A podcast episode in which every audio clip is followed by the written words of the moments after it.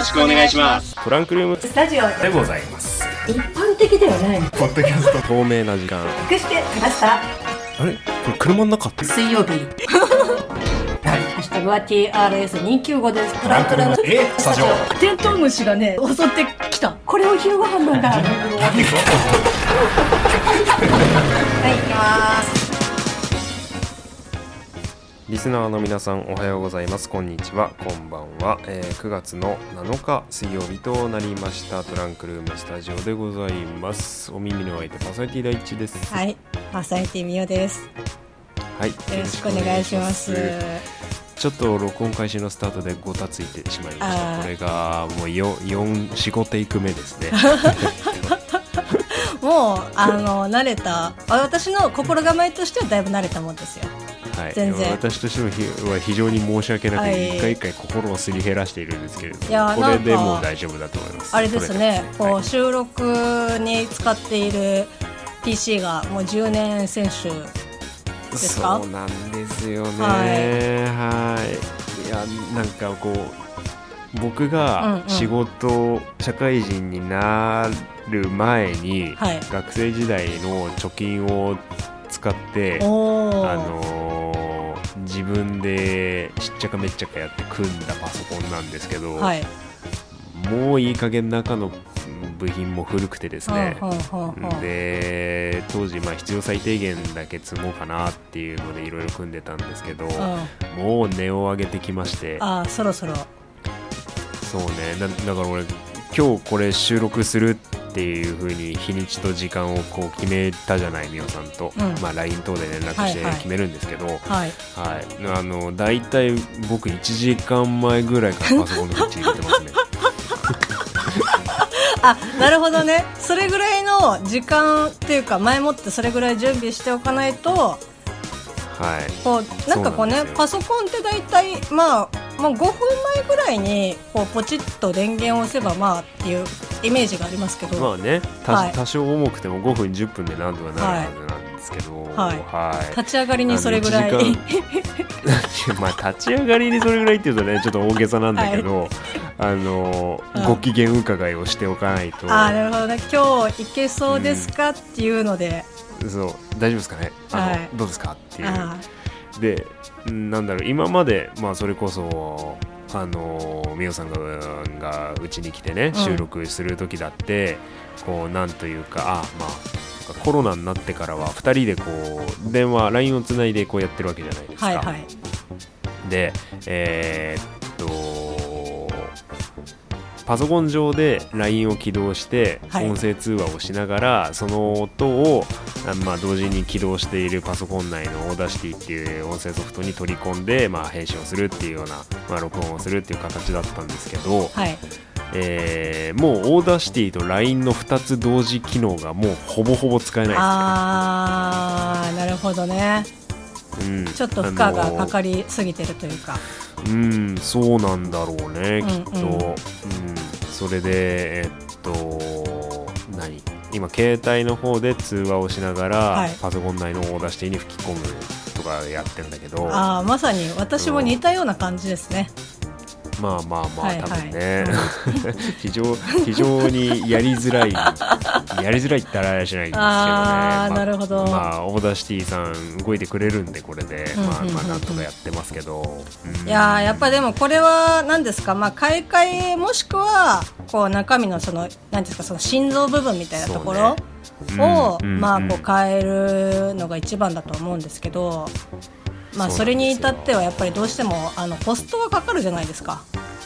そうなんですよね。予算というものがね、どうしてもつきものですので、まあ、なんで、まあ、全額はねなかなかこう集めるの多分難しいと思いますけど、うん。まあ、やっぱりこう資金をねあの軍資金を調達するべく、やっぱあれですよ。はい。T シャツを売りましょ 押すね。押すねそれね。T シャツを売って、えっと、軍資金を集めよう。ラジオの収録環境を整えるために整えるために。まあまあつ使い方としてはまあ真っ当な使い方一番正しい使い方だと思いますよ。そうですね。ははい。い。わかりました、はい。ちょっと前向きに検討してみましょうか、うん。紹介したいツイッターもあるのでこのはい後ご紹介しようかな。はい、161回261回トランクルームスタジオです、はいということで261回目のトランクルームスタジオ、えー今晩も LINE で通話をしながら収録中でございますパーソナリティ第一ですはい。私も LINE 通話をしながら、えっ、と、もう一台の iPhone で、ボイスメモで撮っております。パーソナリティみよです。はいよろしくよろしくお願いします。まあなんかちゃんとしてる、まあちゃんとしてるというか、こう、ポッドキャスターさんとかって結構機材こだわる方とかって、もうなんか、そうだよねすごいじゃん。うんなんかこのあの配線とか、そのボタンとか、何に使うのっていう感じ、素人目からすると、なんかもうすごいしっかり、こうされてらっしゃると思うんですけど、うんもう私は iPhone1 台ですよね。うん、まあまあまあそれでできてね、うあのーみんな不快に思わないんだっそれでもいいんじゃないのと思うんですけど。はい。まあそんな感じで私も収録をね、現在させていただいてますけど、はい。いやまあもうトラスタも始めてしばらく経つのでだいぶねいろんな機材に年季が入ってまいりましたというようなところで、うん。もうマイクもかなりこう僕はマイク使ってるんですけど、はいはいはいはい。あのなかなかねこういろいろもう今ほとんど家から出さないからさこのマイクも。ああなるほどね、うん、うん、だからずっとパソコンと一心同体になってたりする。あの備え付けられている場所は以前と変わりないですか？そうそうそう。そうそうそうそうあの本当にね、そう、このままこのまま人が触らなかったらこれ苔が生えてくるみたいなこうずっと ずっと定位置っていうような感じ。なんかあの要はかませてるところあるじゃないですか。うん。なんかあそこ、ね。そうそう、ん。あそこがなんか焼けて、その焼け跡とかつかないかなってちょっと心配になりますけど、それがつく頃にはだいぶもうマイクもいってると思いますけど、そうですそうですね。あはい、ーはい。このマイクもいろんな試練をねこう僕たちと乗り越えてきましたよ、あ本当に、うん、音声がね高くなっちゃったりね あの音が取れなくてねね。僕が半切れになってマイクを噛んでたりねいろいろしたわけですから。ーまあ、噛んでたのは今初めて知りましたけど、はい。はい、まあそんなところでこうはい。なんやかんや言って毎回やってますよトランクルームスタジオでございますけれども、えっとそう紹介したいツイートっていうのがねあったの、あのーはい。前回トランクルームスタジオ観覧車のお話みたいなことでこう話してて、アフタートークでかなまた T シャツのね、はいはいはい。話をしてましたけど、はいあのーそのツイッター、あのー前回の260回目の、えー告知ツイートに返信する形でいただきました。青さんからですね。いつもありがとうございます。はいえーありがとうございます、えーまずはトラスタのアイコンの T シャツが欲しいといただきました。ありがとうございます。ありがとうもう、ございますもう、これはもう、秒でできますよ。あ秒でできます秒でできますよ。あの、もう、データはあるので、あまあそうですね。あのデータ作ってくれたのみおさんですからね。もうあのはい。まだ結婚する前の実家のマックでね、作りましたけど、もう、もう余裕ですよ。うんうんうん。えー。もう即、即、あの、投入というか、あの、投稿というか、はい。あの、いだはいはいはいはい。出して、で、またもう、あれですよ、すずりで販売ですよ。はいはいはいすずりっていう T シャツサイトがあるんです。T シャツサイトっていうか、うん。うんうんなんちゅうの、ああいうグッズを販売してる、そうそうそうそう。うん。作れるサイトがあるんですね、うん。はい。もうそこで。だからもうそこで資金をうん。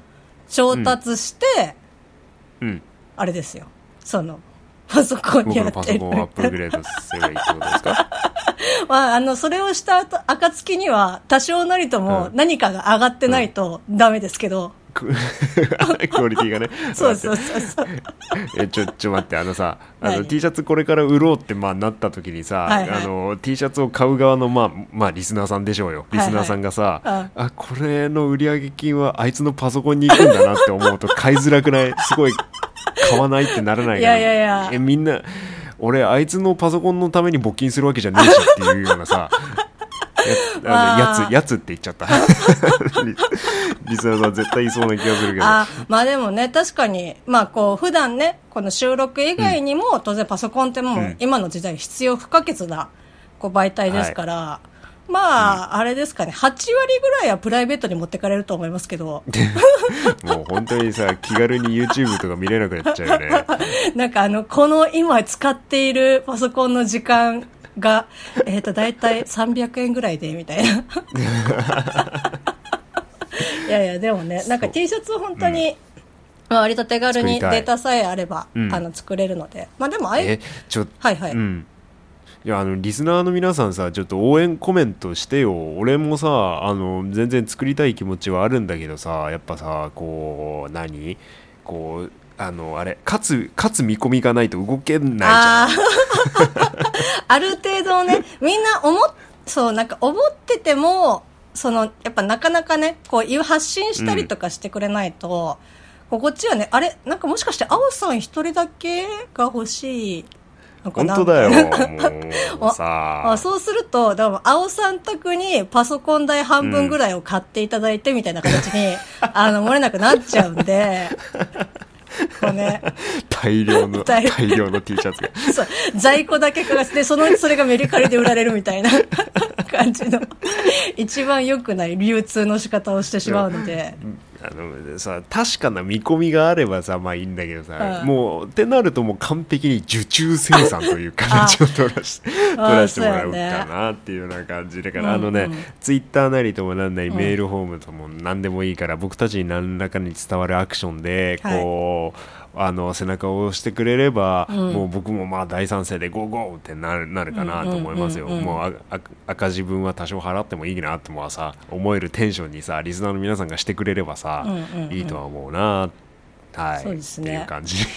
まあでも今なんかうん。結局、なんかすずりとか、まあそのトリニティ、なんかそのいろんな T シャツサイト、販売サイトとかって、まあいろいろあるんですけど、あれって結局、その、まあ在庫抱えないし、その、うん基本こっちが赤になることはないから、うーんいい時代になったもそう、んですね。いい、いい時代。まあもちろんね、その分、じゃあいくらね、こう下世話の話になるけど、乗せるか、みたいな感じのところで、うん。だからコストをすごく抑え、売り上げを抑えれば抑えるだけ、まあ当然安くはなるけど、その分、まあの第一 PC への道のりは、まあ遠くはなってくから、うんうんうんうん何枚売れやいいんだっていう話になってきますからね。まあね、うん。それもあるか。まあでもちょっとね、本当に前向きに考えたいと思いますし、あの、皆さんもね、ぜひ、あの、反応していただけると。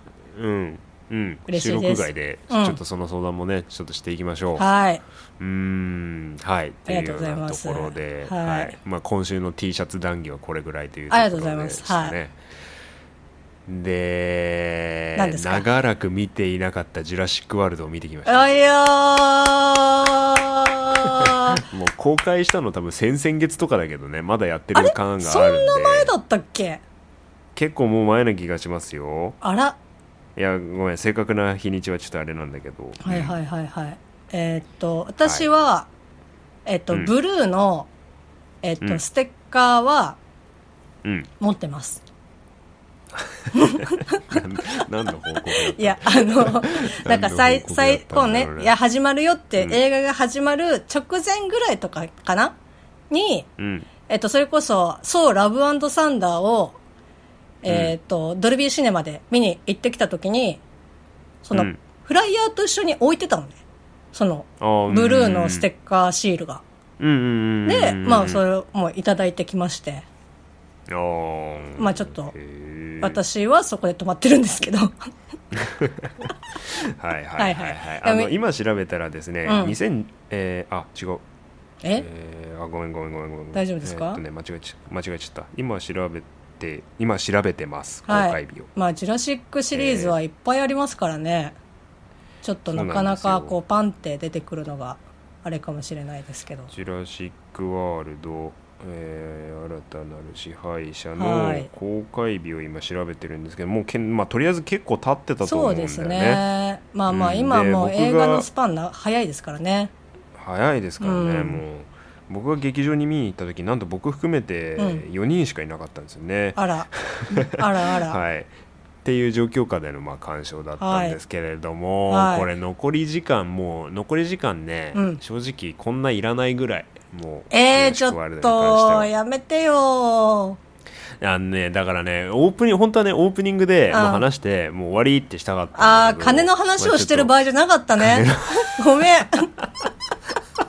あの、皆さんにね、本当にお伝えしたいのが、こう、何の予定とかもなく、基本始まるんですよ、トランクルームスタジオって。あそうですね。打ち合わせないで打ち合わせ、打ち合わせない、なんか若干匂わせといて、あ、なんかあるのかなって言うけど、何かがわかんない状態で、こう基本見切り発車かつ、向こうが、こう一歩でも踏み出してこなかったら、もうじゃあっていう感じで、で私は金の話をし始めちゃったから、ごめんね。いやいやいやいやいいいいんですよ。はい。ごめんねとかしなくていいんですよ えーでもそんな感じなんだ。なんかちょっとショックかも。いやあのねまあなあこれは難しい。僕個人の「ジうん。ュラシック・パーク」っていうものへの思いがかなり乗ってるのであ。のーそこはね、あの偏った意見にはなるんですよどうしても。まあでもやっぱりそういうふうに今まで、まあこううん。MCU じゃないけど、やっぱ本当にうん昔からのシリーズものとかって、まあ大なり小なりうんそういうのはあるよね。うんうん。まあちょっとじゃあうんうんなんか時間を取ってやりたい気もするんだけど、はいはいあのそこまで時間を割く映画か、映画なのかなって自分の中で思った時に、うん。そういうそれしたくないなって思っちゃう自分もいるんですよこの「ジュラシック・ワールド」シリーズって。まあ。恐竜は好きジュラシックシリーズは好きうん。超好きもうもう俺の多分んあの何パーセントかはジュラシックシリーズでできてるぐらい好き 俺はちっちゃい頃から恐竜少年だったしうん。あのーまあそう俺を作るものの中に恐竜というものは絶対に入っているんだけど、うん。うん。だけどジュラシック・ワールドが嫌いなんですよああ。それ、ジュラシックワールドシリーズがってこと？じゃなくても今回。ワールドワールドシリーズはもちろんいいところもあるんだけど、うんうんうんあのまあ10 2015年からさ「ジュラシック・ワールド」と銘打って、クリス・プラットとブライス・ダイス・ハラハワードがさ2人で頑張ってきたわけじゃん。はい。で、まあ、今回3作目にして、ジュラシック・ワールド3作目にしてジュラシックシリーズ6作目にして、まあ、完結というようなところで銘打って、まあ、公開をしたわけなんだけど、はい。うーんとね、ジュラシック・ワールド新たなる支配者、まあ、今作をもってジュラシック・ワールドシリーズがすごい嫌いになったとも言えるああ、ちょっと拍車をかけた的な感じ。うんそうなんだよね、うん、たただただね。はいはい。ただこれもう何度でも言うけど恐竜は好きなの、その、すそのものごい恐竜は好きなの題材自体の素材は大好きだと。そうそうそう素材は大好きなの、うんうんうん。うん。えーっとねでジュラシック・ワールド新たなる支配者の話ではちょっとなく、うん。ジュラシック・パークの話をまずしたい。っほていうようなところなんだけど、うん。まあ、93年ですよ、はい。約30年前、まあ、はい。約じゃない30年前、う。はい。えー第一生誕の年です。悲しいな、なんかそれ聞くと。はい。にうん。にあのジュラシック・パークは公開されたわけなんです。もうあれなんですよ。僕は生まれた時から僕の中にジュラシック・パークは入ってるわけですもうあー。まあ入ってると言っても過言ではないわけです。なるほど、なるほど。あの、同じね、はい。誕生をしたうん。日という。そうなんですよ。年と。はうん。い、でまあジュラシック・パークロストワールド・ジュラシック・パークそしてジュラシック・パーク3と、うん。まあ、僕と共に大きくなっていったシリーズ言い方が変ちょっとあちょっと愛は大きいということで捉えておきましょう。そうそうですね、はい。まあその中で、まあ、共通して語られていたまあ普遍的なテーマと言いましょうかね。ちょっとまああの安っぽく聞こえてしまうとは思うんだけど、えっと、ジュラシック・パークとは何かうん。っ。ていうようなところ。まあ結局琥珀だのなんだのあの掘り起こして人間のエゴで生まれ現代によみがえらされた恐竜というような存在がですねあのまあ必ず人間にしっぺ返しをするっていうような形、あの人はまあ生命という命の循環。まあ自然の摂理というものを操ることは決してできないんだよっていうようなものが、ジュラシック・パークで語られた、まあ、大きなテーマというかうん変わらない、まあ、大前提にあるものだったんですよ。うん。で、まあ、ジュラシック・パーク1作目でも登場人物の一人がまあなんだろうこうパークの生き物は全て管理下にあるというこうジュラシック・パーク側の人間に対して自然を自然と生命を甘く見ると痛い目を見るぞとうん。言ってるわけです、うん。生命は道を見つける。Life found the way っていうまあ後のまあ映画史に残ると言ってもいいでしょう、まあ、ジュラシック・パークシリーズに残るまあ本当にエポックメイキングじゃないな。こうまあ名台詞というか、うん。が言われているわけですよ。うんまあパークの生き物は全てメスだから繁殖はしませんよ。そんなことはありえない。生命はみ道を見つけるんだ。そのうち繁殖するぞっていうような感じでこうまあ生命を甘く見ると痛い目に遭うぞっていうことを言ってまあそれをまあとにかく3部作。最初の「ジュラシック・パーク」3部作はまあそれが大前提なの、うん。なんだけどえーまあある程度時間が経ってこういう現実の時間が経ってねジュラシック・ワールドで再始動するってなった時にもうさいもうジュラシック・ワールドからもうそこの大前提がもう僕は崩れちゃってるなっていうふうに思ってたわけですよ。うんでまあ持ち直してくれるかなと思ってのこうジュラシック・ワールドジュラシック・ワールド炎の王国ジュラシック・ワールド新たな支配者だったんだけど結局そこのえー物語の円環というかジュラシックシリーズの円環を閉じることなくすごい宙ぶらりんな状態で投げ出されたなっていうような感じで僕はジュラシックワールドが嫌いになってしまったんですけど、うんえーっとねまあジュラシックパークの話だったからちょっとパークの話に戻るね。うんうん。あのーまあなのでこう人間が生命を操ることができないっていうようなことが語られていたシリーズ。あのーだったのでちょっとまあワールそのジュラシック・パーク1でうん。こう登場人物たちがジュラシック・パークの経営者側に警告していったお前らはこうこうこうだから間違った道を進んでいるんだって言ったことをなんていうか現実の映画でもどんどんやり続けているんですよ地球での生存期間を全うした恐竜を現代に無理やり蘇らせるなんて生命をレイプする行為に等しいっていうセリフがあるんですけれどもはいはいジュラシック・パーク3作っていうようなこう伝統的シリーズを2015年に掘り返してまたパッケージングして売り出すなんてこれはまさにジュラシック・パークをレイプする行為なんですよ時間が足りなくなってしまった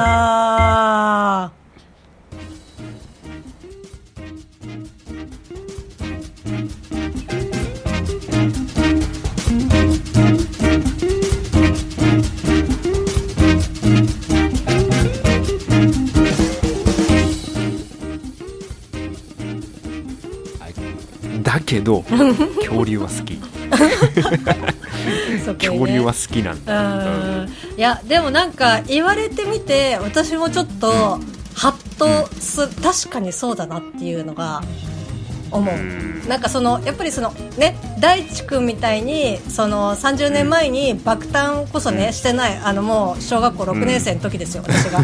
そのジュラシック・パークが生まれた時にはもう私はそれぐらいの年になってて、うん。でもなんとなく、まあ、見てきて、まあ、恐竜と人が、でも結局のところはまああの叶わないよねっていう感じで見てたし、まあ、ワールドシリーズとかだと、まあ、やっぱりこううん。ちょっとさやっぱなんとなくそこが改善っていうか一歩もなんかこう進んじゃって人と共存できちゃってうんうんうんるサークルっていうか環境が整い始めてる、あこういう感じでいくんだなっていうふうになんか漠然と思ってたけど、なんか今言われてあでも確かにそうだよなってなんかこううん物語の大その内容自体は違うけどっていうのですごく思いましたよ。ごめんなさい、うん、いやそうなんだよ、うん。人間と恐竜は共存できないんだよ結局は、うん。なぜなら生まれた時代が違うからうん。うんなんだよね、うん、で人間がおごって蘇らせてちっぺ返しを食らうっていうのがジュラシック・パークの大きなテーマだったんだけどまあねうん。その自分たちの責任を問うこともしないで手早くパッケージングして売り出すことしか考えてない。これってユニバーサルっていう映画会社にも言えるんじゃないですかって思いました。